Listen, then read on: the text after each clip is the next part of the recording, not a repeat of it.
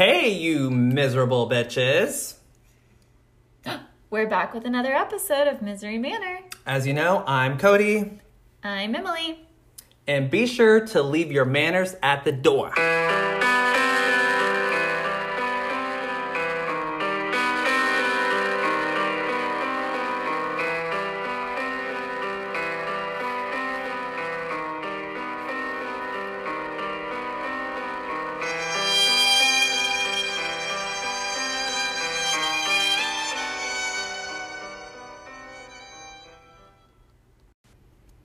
Hey guys, welcome to our third episode.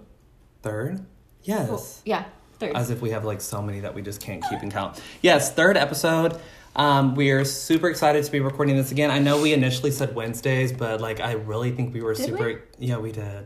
But uh, we were excited, so we were like, no, let's do it on Tuesday. I mean, it's a day early. It's kind of like Christmas, right? Christmas came early for y'all, even though it's in the 12 new months. year. Twelve months. so, um, just first things first. I know we said in the last episode, once we get Patreons, part of the thing is, is if you're a Patreon, we will give you a shout out in the beginning. So we do have two amazing Patreons. One of them is one of my dear friends, Abby Smith, and then the other one is My sister's a Patreon? yes. I didn't know that.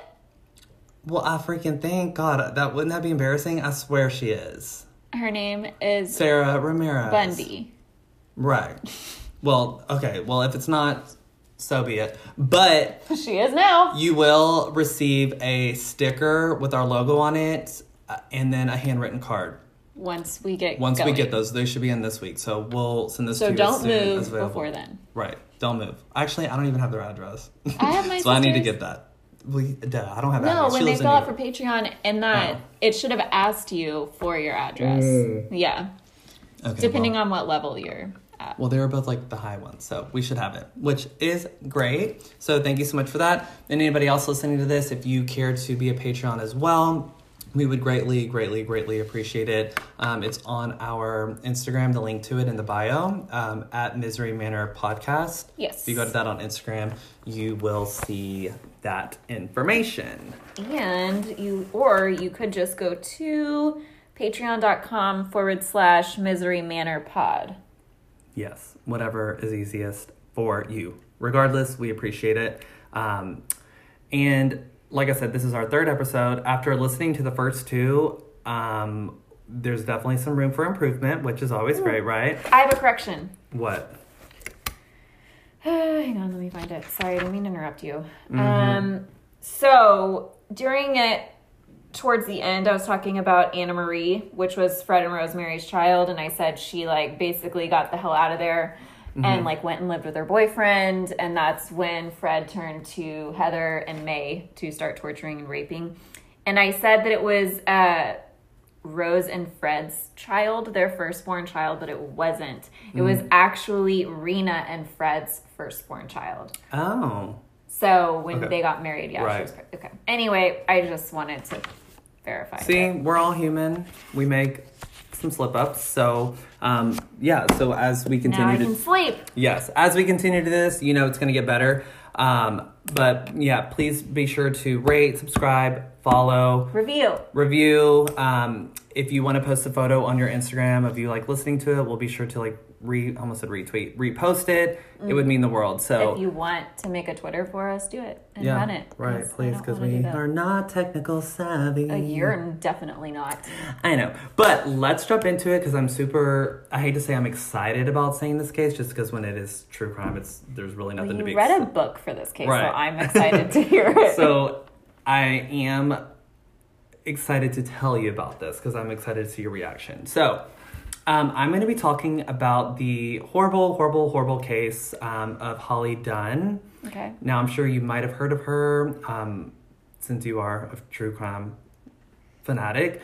But um, I think that I have some more details to the story that you are going to find very interesting. Right. Like you said, um, I did read a book. Um, Holly Dunn, as you can tell, she is a survivor of this case, and she actually went out to write a book called Sole Survivor, which is absolutely amazing. You can get it um, as an audiobook, which I um, prefer. You know, you can listen to the car when you're on a run, what have you.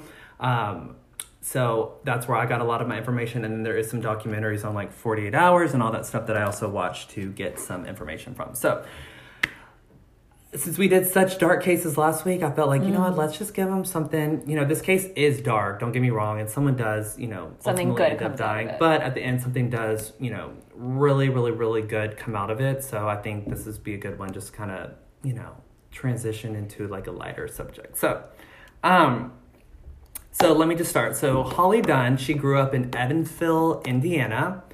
Uh, and growing up in the book, she said she always wanted to be the first female president in the United States.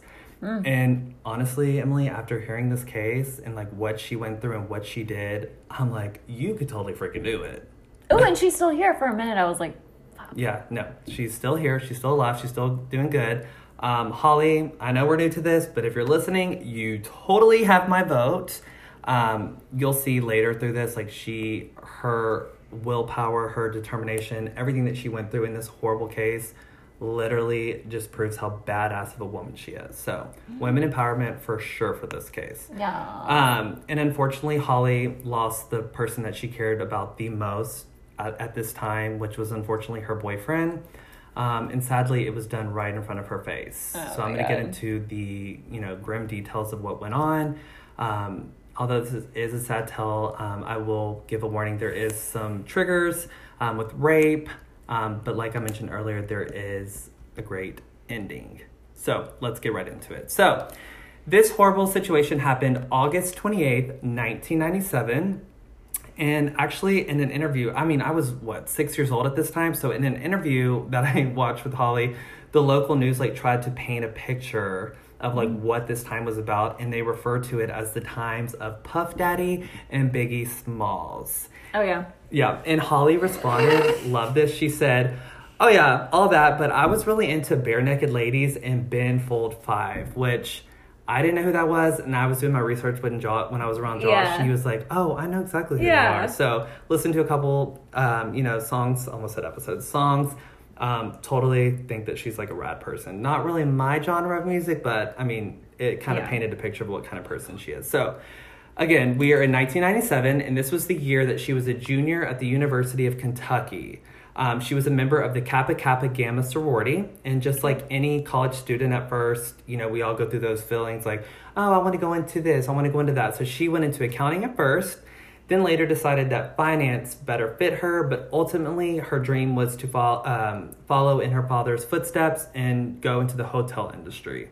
Huh. I don't know exactly what she wanted to do. I tried to find um, Like hotel management. Right, but I don't know like what she wanted to do within the hotel industry. I didn't know if she wanted to like finance it. I couldn't find it, you know, like do the finance for it. Um, but her father was very involved in the hotel industry, and she wanted to follow um, follow down his footsteps. Um, part of the reason why she wanted to do that is also she saw um, how much of a great father and support system her father was. Um, she said that um, she wanted to be just as successful as he was because although he was super successful, he found time to make sure that his loved ones and his family were the number one priority.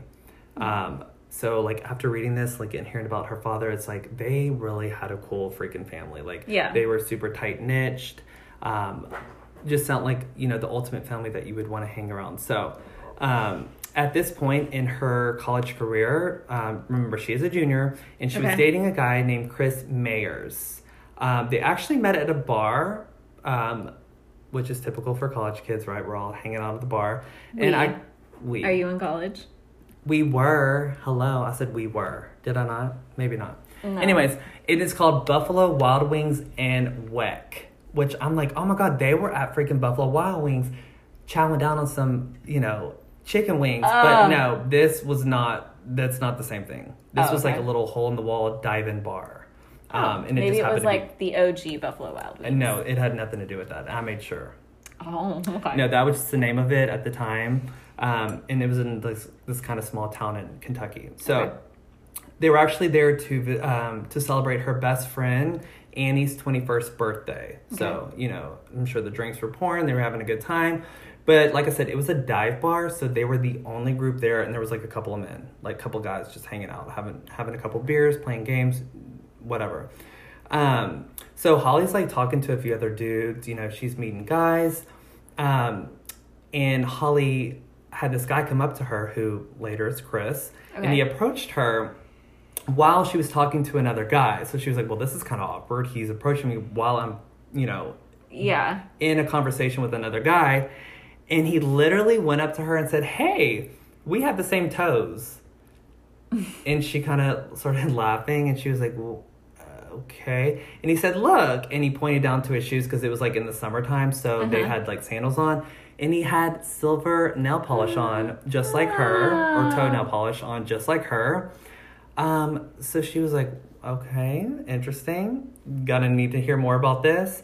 Um, but also, what a great pickup line! Like I the usual like hey you want a drink that's boring right if you go Mm-hmm. to someone and say hey we got the same toes i'd be like um let me see them toes um Well, sidebar on that, you know the people that have the toes where their second toe is longer than their big toe? yeah It freaks me out. or they have ingrown toenails like me Ew. i know or bunions i don't have those but like Oh. that would be horrible right Those oh look we have the same toes look down and y'all both got bunions and corns like uh-uh. And corns.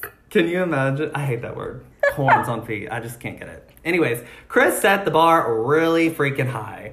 Um, so, and later I'm going to tell you why he had his toenails. He didn't just do that for fun, right? Um, I'll tell you later when it makes sense why his toes were painted silver. But just to go back to Chris, so he was 21 at the time. He was from Canton, Ohio, and he was also a junior at the University of Kentucky, just like Holly. Okay. Um, and also, just like her, he was extremely, extremely close to his parents, Tom and Annie Maier. Um, he also considered his older sister Elizabeth his best friend. Oh. Um, he was also invo- involved in a um, fraternity, the Phi Kappa Psi fraternity, and was majoring in light lighting design for the theater department. So he had a real Huh. big passion for the theater, arts, all that cool stuff. And I'll get more into that later. Um, so, and Chris was tall. He was six five. Okay, so Holly mentioned when she saw him, she was like, "Well, hello there!" Like literally, like she saw him from the corner of her eyes while he was talking to other people, or while she Uh-huh. was talking to other people. But like a six five dude in a bar, like that Stands out. Right. So she was like, "Oh my god, he's fucking huge." Um, and so apparently it's so cute. So when Holly and her girlfriends got back in the car after they were leaving, they were like, "Oh my god, who was that cute guy that you were talking to? Like he was so tall." And like obviously they, you know, had casual conversation, but like when she saw other people like um, engaging in him, she was like, "Back off! Like he's mine," um, which later will come to play, but. Um, so they actually were gonna do Annie another party for Annie um, the next day at um, one of their apartments, and so they invited Chris and any of his friends that wanted to join to like come over and like Oh. spend time. So they were super excited about that. Chris said yes. All of his friends came, um, and Chris and Holly spent the entire night just talking to each other, getting to know each other, and they knew immediately that they hit it off, right? Um, and this is like why the story gets to me is because like their bond, like from so early on, was like, oh my gosh. Um, at one point in the party, like people are like drunk, having a good time, celebrating someone's twenty first birthday. And he was like, "Hey, do you want to like go on a walk together outside and just get some fresh air?" Which I think is so cute, right? Like most people Yeah. don't really think to do is that. Just the first weekend of them meeting. This is the fir- second day that they met. right. Yeah. Okay. Wow. Um, so this is like when they went on that walk is when they had like a deeper dive into like more of like their upbringing, their family, and this is when they realized they had so much in common. So they had similar families, similar wants, desires in life. Um, they mentioned who the closest person was to them, and they both said their sisters. Um, I mentioned earlier that Chris was like super close to his sister Elizabeth, and Holly was actually really, really, really close to her older sister Heather, who was actually only 18 months older than her. So kind of like Irish twins is Oh, what they okay. call Yeah, it. yeah, Irish yeah. or Japanese twins? Irish. Irish. Right. I'm Irish, but my sister's five years older than me. Yeah. Oh, so not Irish twins, No. but same Irish. So, um, like I said, Holly and Heather are super close. They weren't only sisters, but like literally BF BFFs. Um, and just like to fast forward, like after all of this shit went down, the the detectives brought Holly into a room. It was like, who was the one person that you you can only have one person in the room with you? Who do you want? And she said, my sister, hands down. I need her here with Oh me. my So, God. um, her sister was in there with her. She was the first Oh, wait. person. When did this happen? I fast forwarded, so I'm just saying like after all of like the Yeah. But you Um, said her sister was in the room with her. when they when they were interviewing her, like what happened? Oh yeah, because she's a survivor. 'Cause she's a survivor. Shit. Okay. Right. Like you're painting the picture of like these two beautiful people, so I just assume they both die. Anyway. No, no, no, nope. So yeah, so when she was basically not being interrogated, but just being interviewed on what Uh-huh. happened, they were like, you know, you can have someone in here with you, and she picked her sister. Just goes to show like how close they were.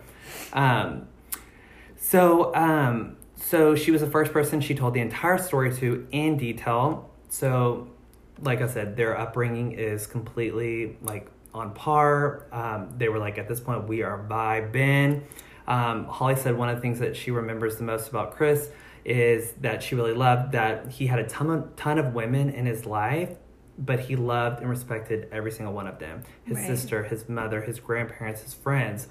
And um, he even had two female roommates. He just got r- along really well with girls. You know, he's just kind of like carefree. Um, in, in the book, Holly jokes like Three's Company with the two roommates and the Uh-huh. two girls and him. Like, oh my God, they were Three's Companies. Um, which takes me back to why his toenails were painted silver. So his two room- roommates like went out and bought um, fingernail polish or toenail Uh-huh. polish, and they wanted to try one out on him. He was like, "Sure, go ahead, just paint my toenails with it." And he never took it off. He was like, "Why? Like, you put it on there, I'll just leave it. Who Well, cares?" yeah, was he gonna get cotton balls and nail polish remover? I don't think. But so. also that just goes to show like how confident he is in Uh-huh. himself. Like, yeah, I'll wear. Yeah, but and- a six five guy, you're most likely just gonna notice his height first, right, and then you're like, like, okay, but your toenails are silver. I love it. I think it's super cool. So, um, another thing that they um, had in common is they loved the outdoors. Mm-hmm. So he was on his bike a lot. He was hiking, going on a run. Um, he actually was described by a lot of his friends and family as like kind of like a hippie. He wore a Uh-huh. lot of like do-it-yourself necklaces. He would walk around barefoot. He loved the band Phish. yeah. Wait, you know who that is? I have a Dave Matthews tattoo. Okay, well, I didn't know what it was, so so, I had to look I- it up. they're jam band. They're Yeah, awesome. and he was super excited to go to the Phish Festival in Maine. Wow. Um, and it's all he could talk about. Like he was so so so so so so excited. So on top of that, he was also an artist. And Holly said that his apartment was covered in his own creations and like gorgeous stuff. And Holly said um, in her book, she quoted, "Chris could turn a rainy day into an adventure, splashing in the puddles." And shaking droplets from the trees. If the sun was shining, he would be flying kites against the wind. Chris had an irreplaceable and infectious energy, and when I was with him, he made me feel like the most important person in the room. He was always smiling and would always greet you with a hug. He gave the best hugs I will always remember. Which, Aw. ah, it's so sweet. And keep in mind, like, they literally, you know, their short time that they were together, like, you could just tell that they built Yeah. a true, like, there aren't many together. people like that. No, no, especially like nowadays. Like, you know, everyone wants to meet at the bar. You get drunk. You do this. You do that. There's like, I don't know. Back in this this time, I feel like it was not easier, but like, it was better. You didn't build- have like a way, like you didn't have like a profile to hide behind, Mhm. like an online profile to like create this or that. Yeah. right exactly. Like there were no filters. We were all ugly. so as you can see, like just picturing this guy, he's adorable. I'm gonna post a picture later on Instagram, but I know. I can't wait to see what he looks Yeah, like. Yeah, so he's just like, and just his smile, like you just look like, and there's so many photos of him like with dogs, and like you can just see like his necklaces and stuff. Um, he just like a lot of his friends and family even described as uh, Chris as like one of the best people they've ever met in their entire life. So, I love that. um, one of the things Holly mentioned in the book um, was one time they sat down on the couch together and he pulled out these pieces of papers and these art supplies and he was like, hey, let's make some art together. And Holly was like, I'm not an artist, I can't draw. And uh, he was like, no, that's totally fine. You don't have to. Like, just do what you want. So they ended up like creating something like abstract and crazy together. Like, you know, like she would take colors, he would take colors, and they were just like, you know, making the most of it, you know? And um, it came out beautiful. And in fact, at Chris's funeral, okay, obviously, you know, like something bad's gonna happen to him. At his funeral, um, at the pamphlet that they pass out, that piece of artwork that they made together was like the center picture was surrounded by all pictures of him. Oh my God. It was like the center picture of the like. Does the, she still have it? I don't know. I'm assuming probably. That's something good to find out. It was not in the book, Yeah. but I'm assuming I mean, like, because I was like, well, I'm sure his parents have a lot of his art, but that was Yeah. something they created together. together. Yeah, Oh, beautiful. So, um, good I news feel is like I'm gonna cry. Yeah, I know this is a this is a tough one. So good news is though, Chris did get to go to Maine. He went to the Phish festival, which he was like I said he was so excited about. So I'm glad he got to experience that. Um, one cute thing that she mentioned in the book is like he called her well, and she was like, "Look, don't like you don't have to worry about like calling me, like keeping up with me, like." Go have fun, have a good time, like Yeah. focus on that. Like it only comes around, I don't know, maybe once in a blue moon. So like go there, have a good time. Um, but he he kept calling her and he was like, "Oh my god, I'm having so much fun." Um, and like her happiness came from just hearing how much he was having such a good time there. Um, and while he was here, there, when he came back, he had a ring for her, and um, and it's kind of a silly thing. Like when she first looked at the ring, she was like, "Okay, this is kind of funny." It was just like a purple daisy with like glitter all over it, which like she described it being like something that you would get out of like the quarter machine, like when you see Yeah. a quarter in, like you would beg your parents like, "Oh, I need a quarter," and you would get some like sh- shitty like Yeah. silly putty or something. But um, it was very 90s looking ring. But Holly loved the ring. It was her favorite ring because it was the thought that counted for her. Like she was like, he was there having so much fun at this festival, and he thought of me and brought back a ring. Like I'm he wanted her somehow to be a part of it. Right, and that's exactly what she said. Like the fact that I Oh. wasn't able to be there, but he thought about me. He, you know, Yeah. joined like joined the two to get like. Uh, she's like this was like the big like she remembers like that this was like the turning point where she was like this is like something serious you know which i think is so cute um, so thursday evening on august 29th 1997 holly and chris plan to go to a party off campus on suburban court which is in lexington lexington kentucky which this is like off campus so this is like Okay. they would have to like drive there obviously um, and the party was uh, was for his fraternity, and they had been so excited to go this together for days leading up. Like they were so excited, um, and even the next day, this is so cute. So this party was like on a Friday, uh, or no, I was on a Thursday, and on Friday they had plans to afterwards they were going to wake up together and go to the park and have a picnic. And the day before they had spent all day getting like the supplies and stuff for it, like to make like food, the blanket and all that. So like she was like I he was excited about the party, but like secretly like I was super excited about the picnic. Like I just kind of wanted to get through this party so I could get to that picnic with him. Like she just enjoyed the conversation with him so much. Um, so um, and also like you know the butterflies that you get in the beginning of a relationship. I just think it's so cute. Like everything excited her about Yes. um, you know hanging out with him. So. Holly said she remembers what she wore. She wore brown, and this is, we'll paint a picture of the times again. 1997. She wore brown corduroy pants, a brown Oh, belt, a brown belt, a white t shirt, and her favorite white clogs on. So I'm like, yes, mama, you better work that. Like, Some Birkenstocks. Oh, That's what it was. Birkenstock white Okay. clogs. Yeah, exactly. Um, and she had three rings on her finger, one of which being the Chris, uh, the ring that Chris just had bought her. Can I say something? Yeah. My sister had a pair of Birkenstocks and she called them her ugly shoes. And you know how like shoes have like names? Yeah. She named them. No, like they, you know, like styles. Sometimes Mhm. they're like, this is the Layla. Well, they Right. were called Emily's, and that's why she called them her ugly shoes. Because your name is Emily. Yeah. And they're the uglies. Yeah, Okay. Well, I see it. I know. No, I'm kidding. But no, I had to look up what that shoe was because I'm like, I've never heard of that shoe before, and I Good. don't think I've ever seen them before in person. okay. Do people wear those? Yes. They do still. Well, I mean, they said he was a hippie, so Right, I mean, I know right. it wasn't him. He probably wasn't wearing shoes. He said he didn't really like to wear shoes, right? That's true. Well, Yeah. I mean, he was wearing shoes at the damn party. He wasn't a Neanderthal. but um, anyway, so he picked her up that night, and this is like the cutest thing ever. This is like out of a Uh. fucking story. He had a megaphone mounted to his car, and he literally parked in the street and called out to her from inside the house or from outside of the house to inside of the house her name. Come out, like I'm ready for the party, like I'm here. and she came out and she was like laughing, like she was like, "Oh my gosh, this is hilarious!" But she loved it. I mean, yeah. a little embarrassing, but she loved it. So they went to the party. They said hello to everyone, but they were kind of bored. And at this point, it was after like midnight.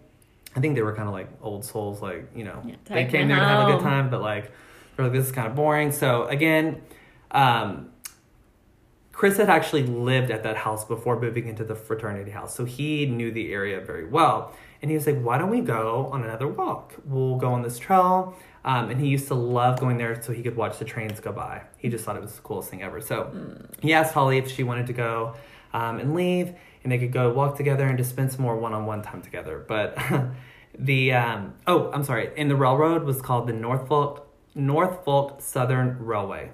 Okay. Um, and right when they were leaving, his two friends said, "Hey, can we come?"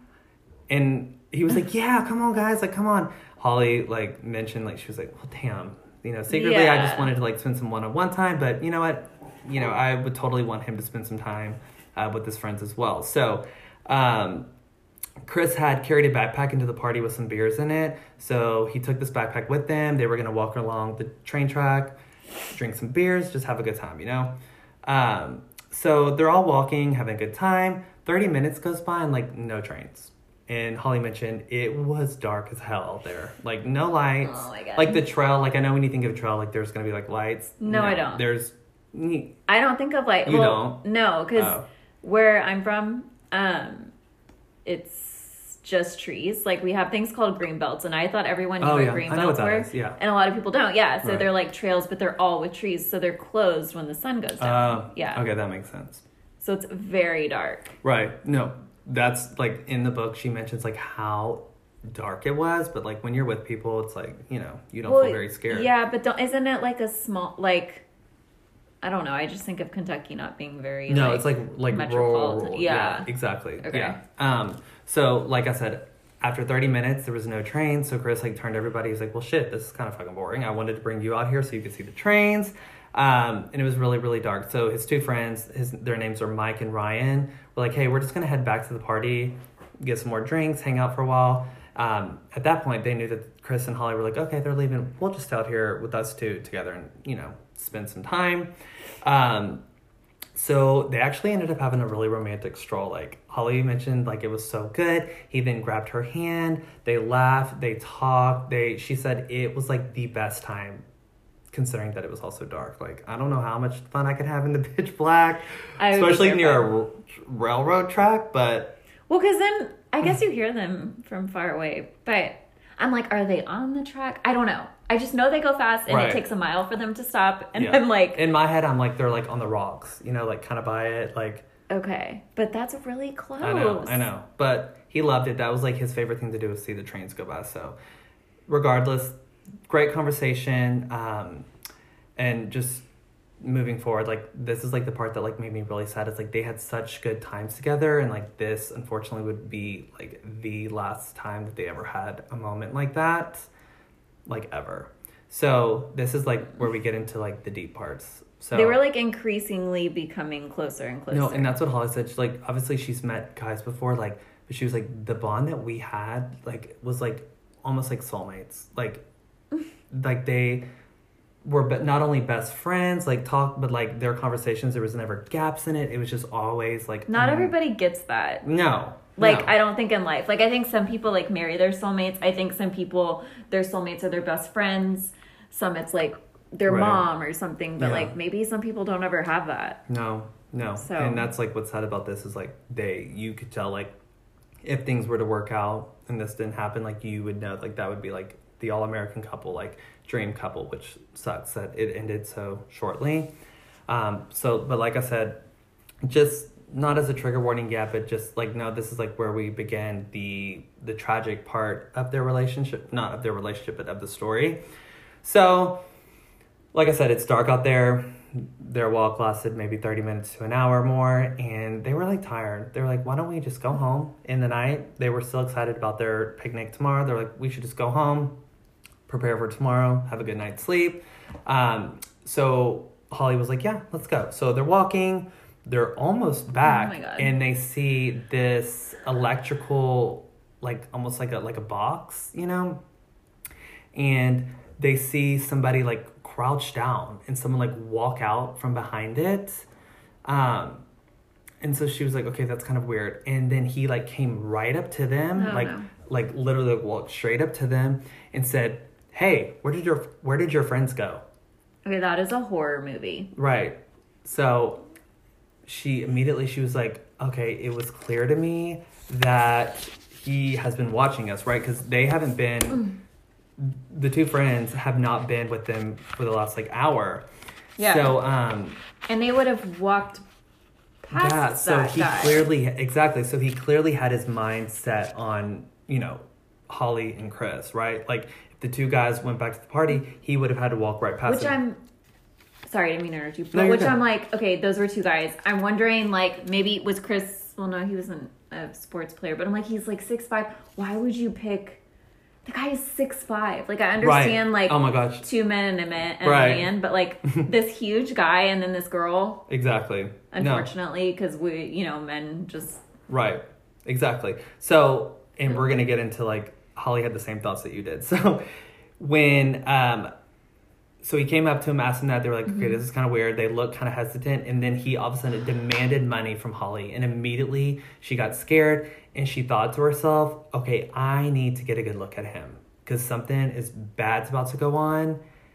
And Oh um, my God. in her book, she said he had olive skin and black wavy hair, khaki pants, and a shirt about the same color as his khaki pants. oh god. That, right. There was nothing in particular descriptive about him, but his eyes are what unnerved me. They're no irises, just blackness. Oh my god. No, she said, and this part just, she said, just blackness framed by square glasses. Ah, So I'm like, that makes it worse. Oh, and I'm like, I have this image in my head right now, like of what he looks like. Um, But you know what he looked like. but like before, like when I Oh. was like, right. yes, I do. But for the viewers, they do not. Um, and then he's, she also said that he had a very thin mustache, Like a porno stash? Mm, probably. Um, and then Holly examined more of him, and she immediately saw that he was carrying an ice pick in his What hand. What the fuck? An ice pick in his hand. It was huge, like huge. Like Does it even one. snow in Kentucky? No, but I think he used an ice pick to break up the ice in the fridge, right?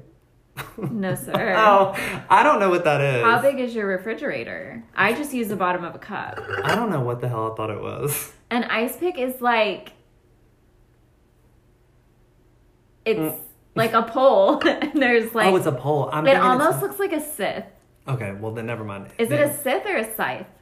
Don't ask me. What Grim Reaper holds. Oh, oh my God, I'm an what idiot. What Grimmy Grim holds? Yeah, it's like that, but an ice pick. So it's like, but it, like, it's on both sides. but it's little. I guess they can be little. No, this one's little. Like this is like one of the ones that you break up ice. Like it's like almost like a little sw- sword thing that you like break up ice. Oh, I don't know why. Look it up on your phone. Well, I'm thinking people like climb mountains and they No, use no, no. for, Oh, like- but that's also called that. No, this is like one of the things that you like break up ice. oh, then maybe I need one of those. Right. And I, we'll pull up a picture. But so going back to the ice pick, she saw it in his hand and um, she looked over at Chris, who was also like looking down at the ice pick. So she was like, okay, good. At He least he knows. knows that there's an ice pick involved. And she said that Chris is like being very chill with him. And he's like, dude, like, you know, we don't mean you any harm. Like, you know, in in the back of her head, she was like, "Oh my God, you are six five, dude! Attack him!" Um, but then she was like, "No, Chris saw the ice pick as well. Like, no, Yeah. he knows what he's doing." So, the guy said very directly to them, "Get down on your fucking knees."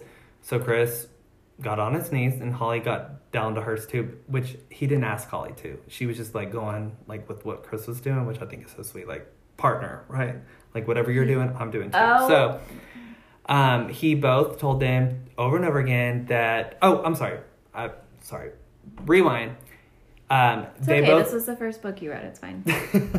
so he kept telling them, "I want your money," and they were like, "We don't have any money. We have car keys." We have debit cards, we have ATM cards, like you can have anything that you want. He's like, I don't want any of that. Never mind. I don't even need money. So in the back of her head, she's like, I think he came out here with ulterior motive. Like that this is not he's not trying to rob us. Like he No. has some shit going on in his brain that he's about to fucking do. So immediately he took the straps of Chris's backpack and tied his hands around his back and used Holly's belt and tied hers up. And Holly mentioned that until Chris took his last breath, he fought trying to save her and only her. Never once mentioned to save himself or like give mercy to mm-hmm. him. The only thing he said, and he kept saying over and over again, please do not hurt her. Please do not hurt her. Whatever you do, do not harm harm her. You can do whatever you want to for to me, but please let her go. And he kept repeating it over and over and over again. I look at my goose pimples. yeah, I see him. And you have no hair on your arms either. Uh, sir, it's like wild. so he then uh, grabbed Chris and started to drag him away. But Holly started like looking at the this guy that was coming up, the the man that was like taking them Yeah, hostage, khaki man. right? And was like, why is he acting like this? Like he was super fidgety. Like she was like, is he on crack? Like he was like super anxious. Like he would pace back and forth, back and forth, back and forth. He would come back, scream at them, "Don't look at me! Don't look at me!" and she was like, oh, "We're not looking at you." But like he was like clearly like on something, and she was like, "I don't know like what he's on, but something is up. Like he's anxious as hell." Like something is up, and he, she's like throughout the whole book, she's like he told us to shut up a million times and to stop looking at him. So something's going on. So, like I said, he's dragging Chris away on the ground. And keep in mind, yeah, exactly. So he is grabbing Chris and dragging him like by the arms. And keep in mind, you know, like by a railroad, there's like broken glass, rocks, all There's the like shit. big nails. Yeah, like, the railroad shit, nails. and like Chris is like sc- screaming out, like kind of in pain, but he didn't really give a shit. And he left Holly there, but Holly like is on her knees, like going to him, like she's like I'm following. Like keep in mind, her hands are tied behind her back, and she's like going going towards him. Um, and she's following them. She's doing the best she can. Um, and she kept she kept thinking in her head like what how like what do i leave behind i need people to know that we were here how do i get Yeah. away like what's our next move like she was constantly thinking like ahead which like i'm like i don't even know if i was in that situation if i would ever like even think to do those things you know yeah. um, but that's like she was constantly like managing the next step of what was going to happen. Um, so then, unfortunately, he came up to Chris and threw him into a ditch um, next to a fence, which was like a smaller ditch, but he threw him in there. Um, Chris, you know, gave out a gave out a yell, and um, he made them both lay down next to each other on their back, um, and screamed at them again to be quiet and told them to shut the fuck up. Um, and he said, Hey, I have a friend that was here with me and he left to go get something, but he'll be right back, so don't even worry. Um, so basically, he was telling them, Don't even try to fucking escape. Um, and he kept running back to the electrical box several times, and Holly recalls noticing, like, that he had a bag over there. Like, she, like, when he would run away, she would, like, look and, like, saw that he had a bag, and he was, like, pulling shit from it, like pieces of fabric okay and he was she was like oh no like something is about to happen so This wasn't that far away then. I'm No. thinking he dragged him like a far. no like he maybe dragged him i mean i don't have the exact but like it was enough for her to like look over her shoulder Yeah. and see that he was like over there in the I wonder distance. if he pushed her in the ditch since she was like on her knees going Right. after him. right well know? he like made them both lay down Yeah. So and like she was like looking over her shoulder like while she was in the ditch Uh huh. Um, and like I said, he was ripping fabric and he was like, oh my gosh, like something bad's about to happen. So he comes over to them and tells them to like close their mouth and he proceeds to put like a Gags. gags around them. Uh-huh. But Holly, being the badass that she is, she stuck her tongue out so that, um, you know, it wasn't as tight. Mm-hmm. So he- she stuck it out and it wasn't as tight to her mouth so she could still breathe. And when he would go away, she could wiggle it off of her so that she could still talk to Chris. Um, which I'm like, I would have never thought to do that in that situation ever. Um, so Holly was actually able to get her hands free as well. While he was like preoccupied with Chris, she was like finagling her hands behind him, behind herself, like trying to get it undone. Um, so she got her hands free and she pulled Chris's gag down too. Um, but of course, when the guy came back, he was livid. She said, like, outraged. Um, he told them, You know, I just broke out of jail. You are going to see me on the news. I have a gun and my friend is on his way back. Don't even try to escape. It won't end well for you. I think his friend is in his head. Right. So he retied them back up and he kept yelling at her again to stop looking at him. Oh Um, God. which Holly said many times, like, she made it a point to look him dead in the fucking eyes.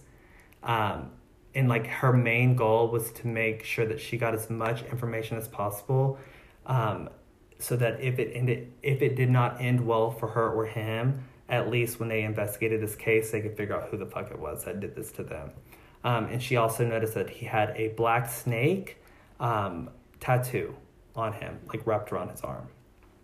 So she made note of that immediately. I'm like wow this lady had such awareness like during this like horrible horrible horrible thing. So he left once again to go to the electrical box um, and this is like where it like really goes downhill. Uh, sadly this is like where chris will say the last words he will ever speak out of his mouth. He turned to holly with tears in his eyes and he said hey just stay calm. Everything is going to be okay um, and she actually felt like everything was going to be okay. But unfortunately when the guy returned he was carrying a huge rock like he was struggling with it.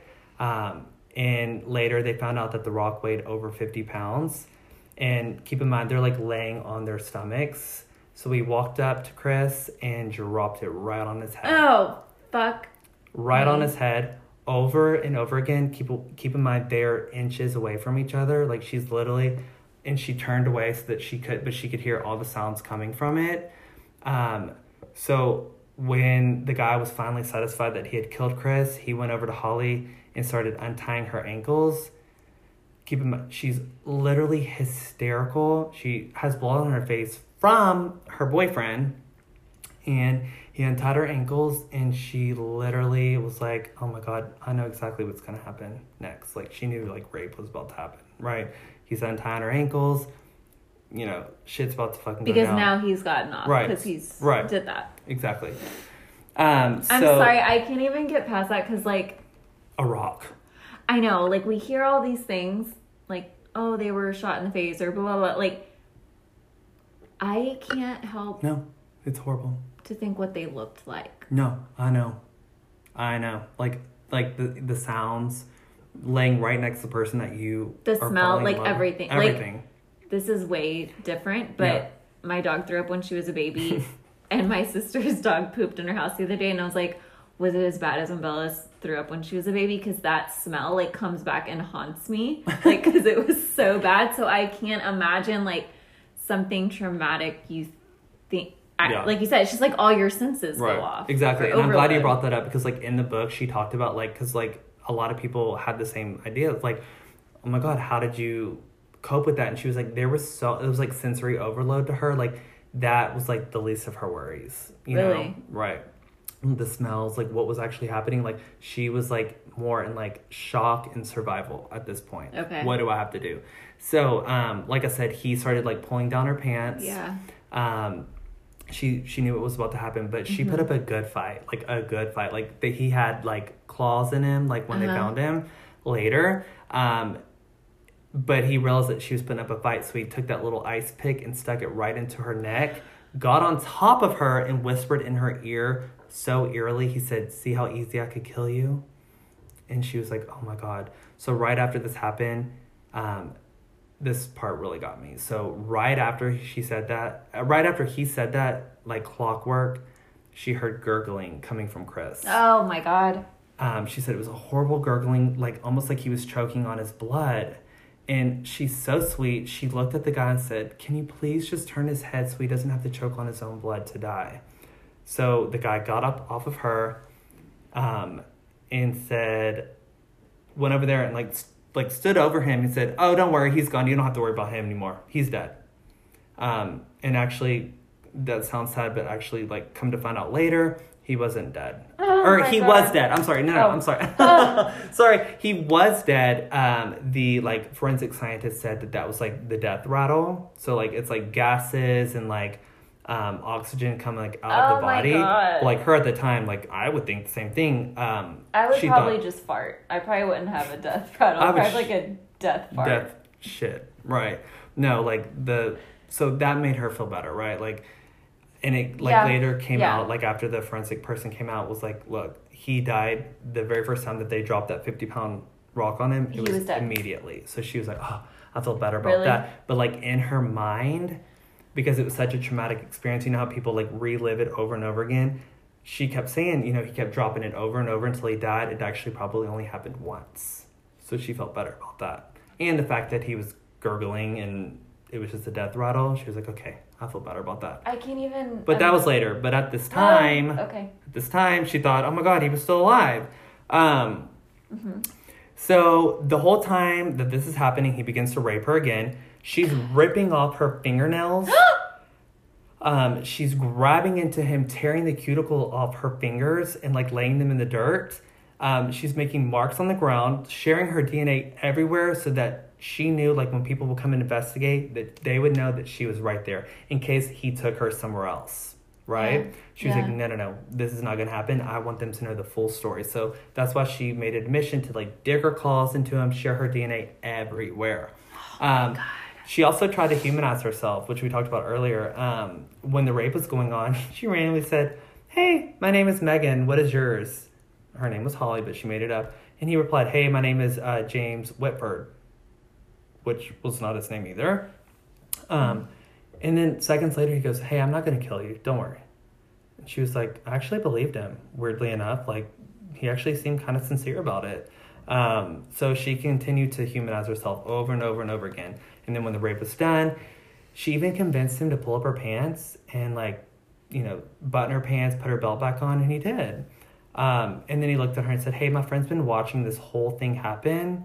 Um, so I just want you to beware. Someone's watching. She's like, Okay, at this point, oh, I could care less who's watching. Like, Yeah. this is you know um, but he went to go leave and he said i want your earring and just give me a ring so he took an earring and he took a ring No. my heart was like oh my god was it the ring and it wasn't the daisy ring it was not the daisy ring but she later found out like during the struggle of the rape um, she lost the ring she hasn't ever been able to find it Yeah. but the ring that he took was not the daisy ring um, so he walked away and came back with a bunch of leaves and like tree limbs and covered them up. And she was like, "Oh my god, I'm actually gonna survive this. Like, I'm okay. Like, Oh obviously. I'm not okay, but like, you know, my boyfriend's dead. I'm just was raped, but I'm gonna be okay." She was like, "Something in me told me to say, hey, thank you for letting me live." So she said Did it she say it? she said it out loud and before she could even like gather her thoughts he started beating her with a wooden board over and over again just like she said over and over and over and over again he ended up breaking her jaw fractured both of her eye sockets and gave her such severe lacerations to her head that she was going in and out of consciousness over and over and over again He was Uh, hitting her head, not just her. her, whole body, her whole body, everywhere, Oh. everywhere. She had bruises everywhere. She could barely walk. Um, but yeah, her head like was like the main object. Where So- did the where what did he have Mary Poppins bag? Like where does he keeping all of Yeah, this shit? I guess in the bag by the electrical fucking things. He probably had the Mary Poppins bag. I don't know. But like in my mind, I'm like, okay. He kept saying like, "Don't look at me. Shut Mm-hmm. up." Like, I'm like, did he like want to be like the villain? And like the fact that she said like, you know, thank you for not killing me. Did it make him think that he didn't do like such a malicious thing? You know, like you know, some people want like the, that that Mm-hmm. power trip. So you think that he was really gonna leave I think he was gonna leave, but then like Holly later was like in her book, she was like, I don't think he was gonna leave. Like after like reviewing like how he is, I just said it, but like I don't think he was actually like gonna leave. I mean he could have just been mind fucking her. Right, but like why did he cover him up? Like or that's like what's like I keep saying all along, there's no one watching. I think he's got some mental thing where maybe someone else is in his Right. head and right. I don't know. So he beats the shit out of her, literally breaking almost every bone in her fucking face. So he leaves thinking he killed them both. And like at this point, like she thought she was dead. Like she would come to every once in a while and be like, like she felt dead. Like she felt dead. Like she would come out, come to, Oh come out, come to. So, um, and this like lasted all throughout the night until like the early like morning hours. Um, and then one of the times she came to, she like opened her eyes and she noticed that there was like a neighbor nearby the tracks that had a TV on like coming from inside the living room. And immediately she was like, I've got to get to this house. Somehow, some way, got to get there. This house was off Edison Drive in Kentucky. Um, so she got up, brushed up all the leaves, and like she's like moving super slow, right? Like she's like broken, right? Do you think she looked at him? Like I I'm not No, I just yeah. I'm sorry, she made sure that he was gone, right? Like that was her first fear. Like, is he waiting? Like, what? So, like, as she was coming in and out, she noticed like it's kind of been a while since he had been here. Um, he's probably not around, so here's my escape if I'm gonna do it. She was also scared that she was gonna die, right? If she just kept laying there, Yeah. she's like, I need help immediately. So she's walking over there. She's bloody. She's broken. She's beaten, raped. Just witnessed her boyfriend like literally killed right in front of her, and she walks to this house. She makes it. Um, she said that her hair was so, later, like in an interview, she said that her hair was so covered in blood that her dad, when he first saw her, was convinced that she had dyed her hair red, and she had like platinum blonde hair.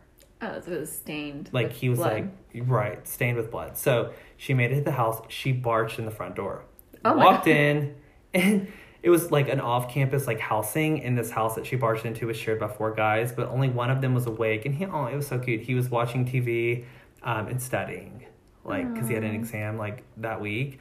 Um, his name was Chad, which in my head I'm like that sounds like a typical like college Bro name. Bro name, right? So Chad was in there watching TV in a chair doing his homework. And he said that when she walked in, he was like, "Holy shit, I just shit myself, pretty much." But in an interview, he said he was first like super alarmed, obviously, because she was coming in, she was super bloody. But then he was like, "I was so scared because I'm like, someone's after her, and someone's gonna come into this house." Yeah. So like his first like thought was like, "Oh my god, someone's gonna come after me." So he like brought her in, shut the door, locked it, um, and he said that Holly was screaming hysterically and just crying. And she was like trying to say so much at once. Like she's like, "Oh my god, my friend is over there. He's over there still. Like we need help. You need to call 911. 911, please." She he, she kept repeating that over and over again. So he immediately called 911, and he was like, "Sit down, sit down, sit down. Like take it easy, take it easy." And he remembers this verbatim. She was like, "No, I can't sit on your couch. I'm so bloody, and I'm gonna ruin it." And he was like, "Oh my god, this girl just came into my house. She's near the brink of death." And she still will not sit on my, like that just showed like Holly is like a good person. Like I won't sit on your couch. I'm near death and I just witnessed my boyfriend die, but I don't want to sit on your couch because I don't want to ruin the fabric. I'm like, Oh my like- god. so freaking sweet. So they were waiting on the um on the cops to show uh show up and she could barely talk because her jaw was broken. Oh, I didn't Yeah. even. Yeah, so it was like a mur- it was like yeah, it was a murmur. Like he could still make out what she was trying to say, um, but her Oh jaw was God. broken. So um, she was sitting on the couch, just not I don't want to say relaxing, but she was you know relaxed to a sense. And he walked over her to her with a pair of scissors and said, "Hey, there's like something really tight around your neck. Do you mind if I like do you want me to cut that off for you?"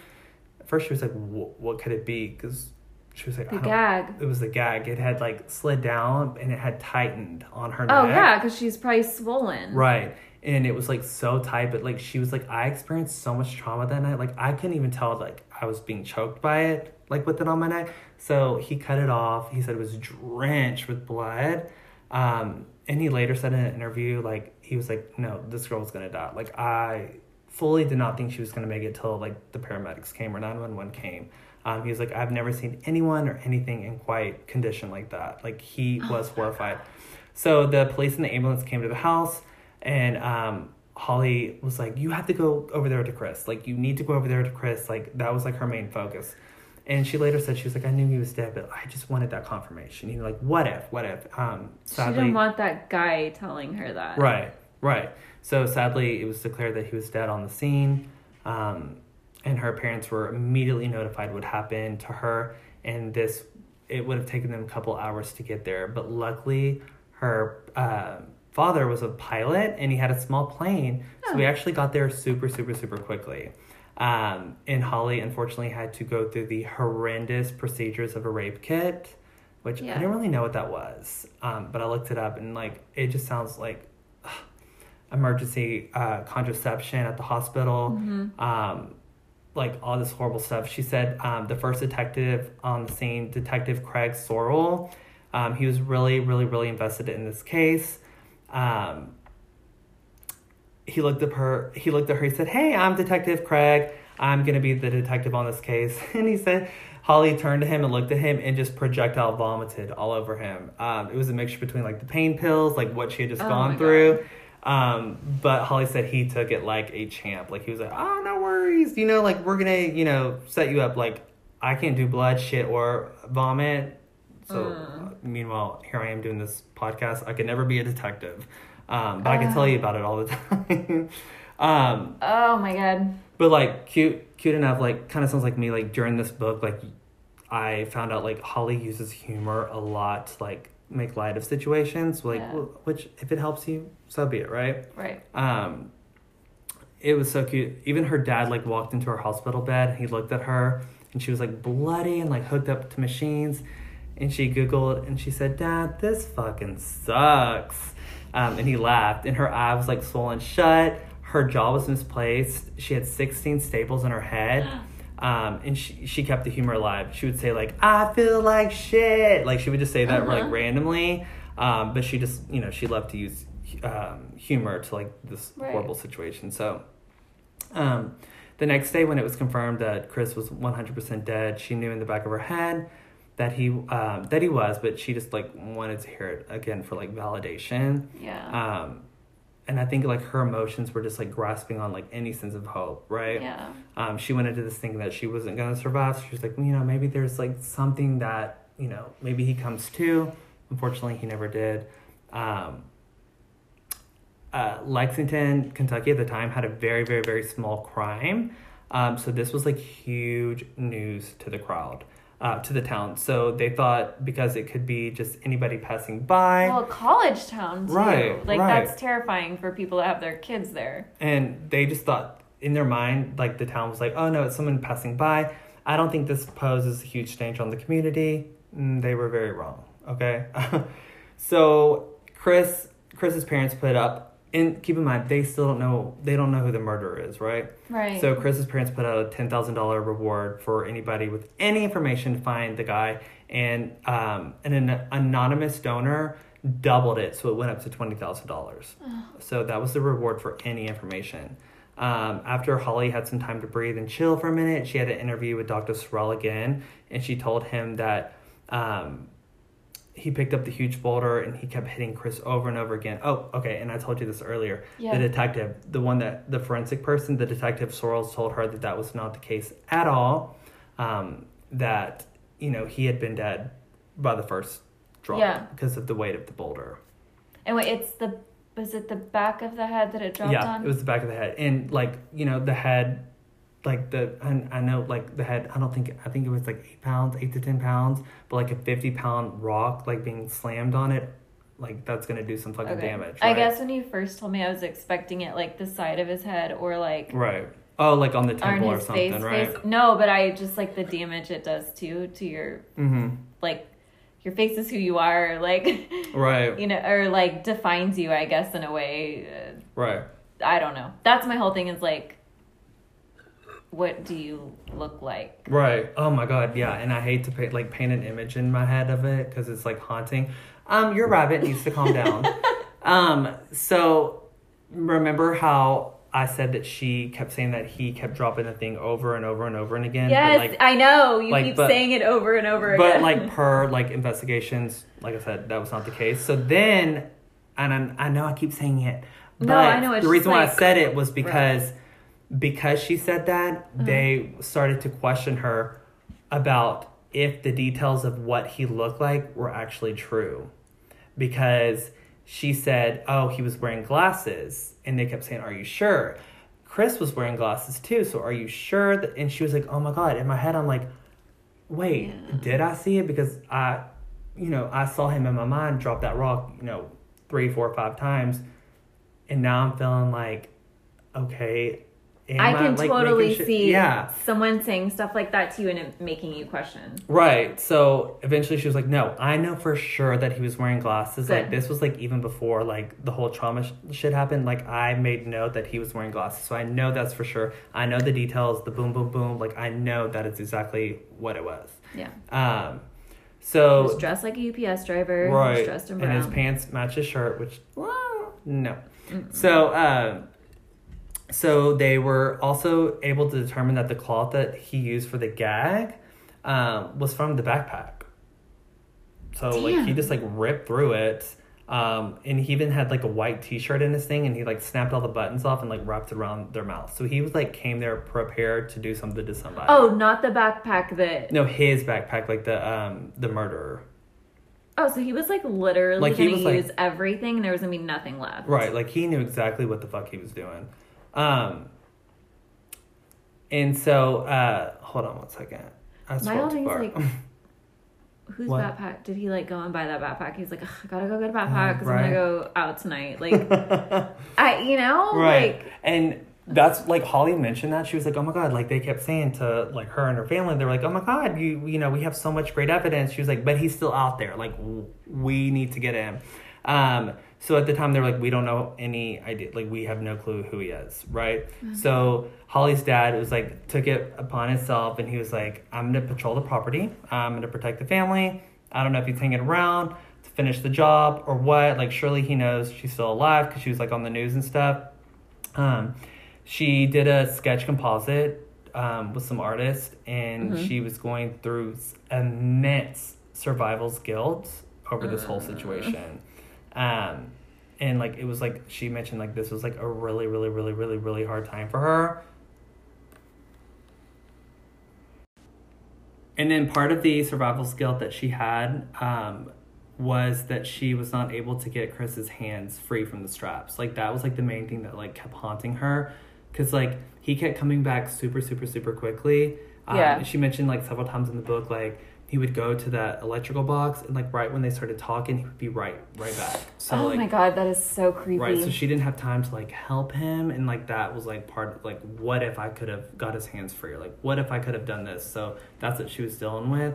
Um, so she was able to speak to Chris's parents, which keep in mind they haven't dated very long, um, and they were super worried that she was super worried that they would hate her because she's alive yeah. He's not. They didn't know each other for very long. But she said like when they started talking, they became like a second family to her, and she Oh. almost felt like a sense that like Chris was like with them, like through them to her, um, and she felt so so so so loved. Um, the complete exact opposite of what she was imagining. They Yeah. sent her flowers, cards. Um, They were Wow. there anytime that she needed. She would call them uh, daily. Um, um, he literally called them right after. So like going back, like when he went to that Phish concert in May, he called his parents. Was like, life is so good, referring to Holly. Um, Yeah. So like the parents knew like he really liked her. So um, Holly, like the badass that she is, she ended up going right back to school. Um, and I make it sound like you know shortly after, but like she was like dealing with all this stuff. But like she was like, you know what, I need to get my life back on track. I don't want to dwell on this. I'm gonna go back to school. So she went back to school. Um, Wow. and she's like, I'm going back to school not only for me but Chris as well. Like he's coming with me. Um, she got a part time job at a ski place because she felt like she hadn't been able to explore enough with Chris because you know they love the outdoors. So she's like, I'm gonna do a outdoor ski place. Um, like so, months are going by. She's healing, and she meets a guy named Jacob Pendleton, and they became friends. And I don't know if that name sounds familiar, but Was it the guy with the couch? No, that's Oh. Chad, the bro. Oh. Um, I didn't know if it sounded familiar because you you kind of know this case, um, but um, he was super comforting to Holly. Like she and he respected her. Like he would let her like vent and like talk, and like she was eventually okay with like telling him about like all the rape, and like he was like, "Don't worry, you like you can get close to me. Like I'll be here for you." Um, so they ended up having issues though. Like she was again dealing with like the survivor's guilt and like all that would come with it. So they broke up for a while so she could just like focus on herself and heal. Yeah. Um, and her faith was a huge part of her healing. She found this place called Bluegrass Rape Crisis Center in Lexington, Kentucky.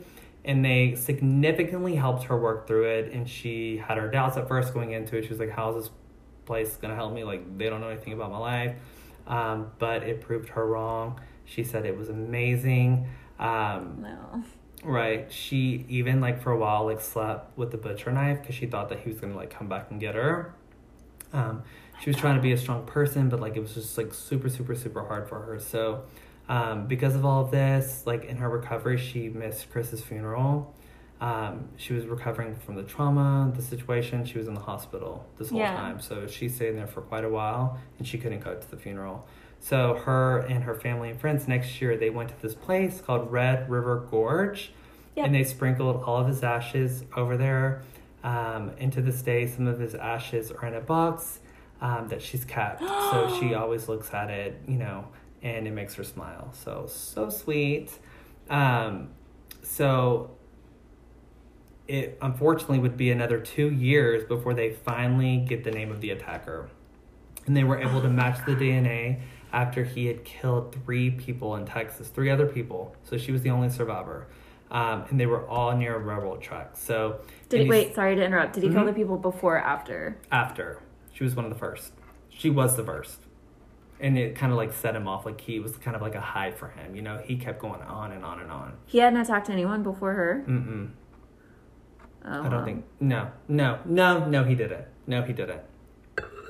Um, so they were near the railroad tracks, every single one of them. So she was like, okay, there's like a common place here, right? Like he is approaching people on the railroad tracks. So on December uh, 16th, 1998, um, a pediatric neurological researcher named Claudia Benton was found raped, beaten to death with a bronze statue and stabbed with a kitchen knife in her home. And bitch, this is where you're gonna freak out. You know where we go to the ride studio here in Houston? Yes. In West University? Yes, right I was by- just there on Sunday. right by those railroad tracks. Which I was like, what the fuck? She worked in the medical center.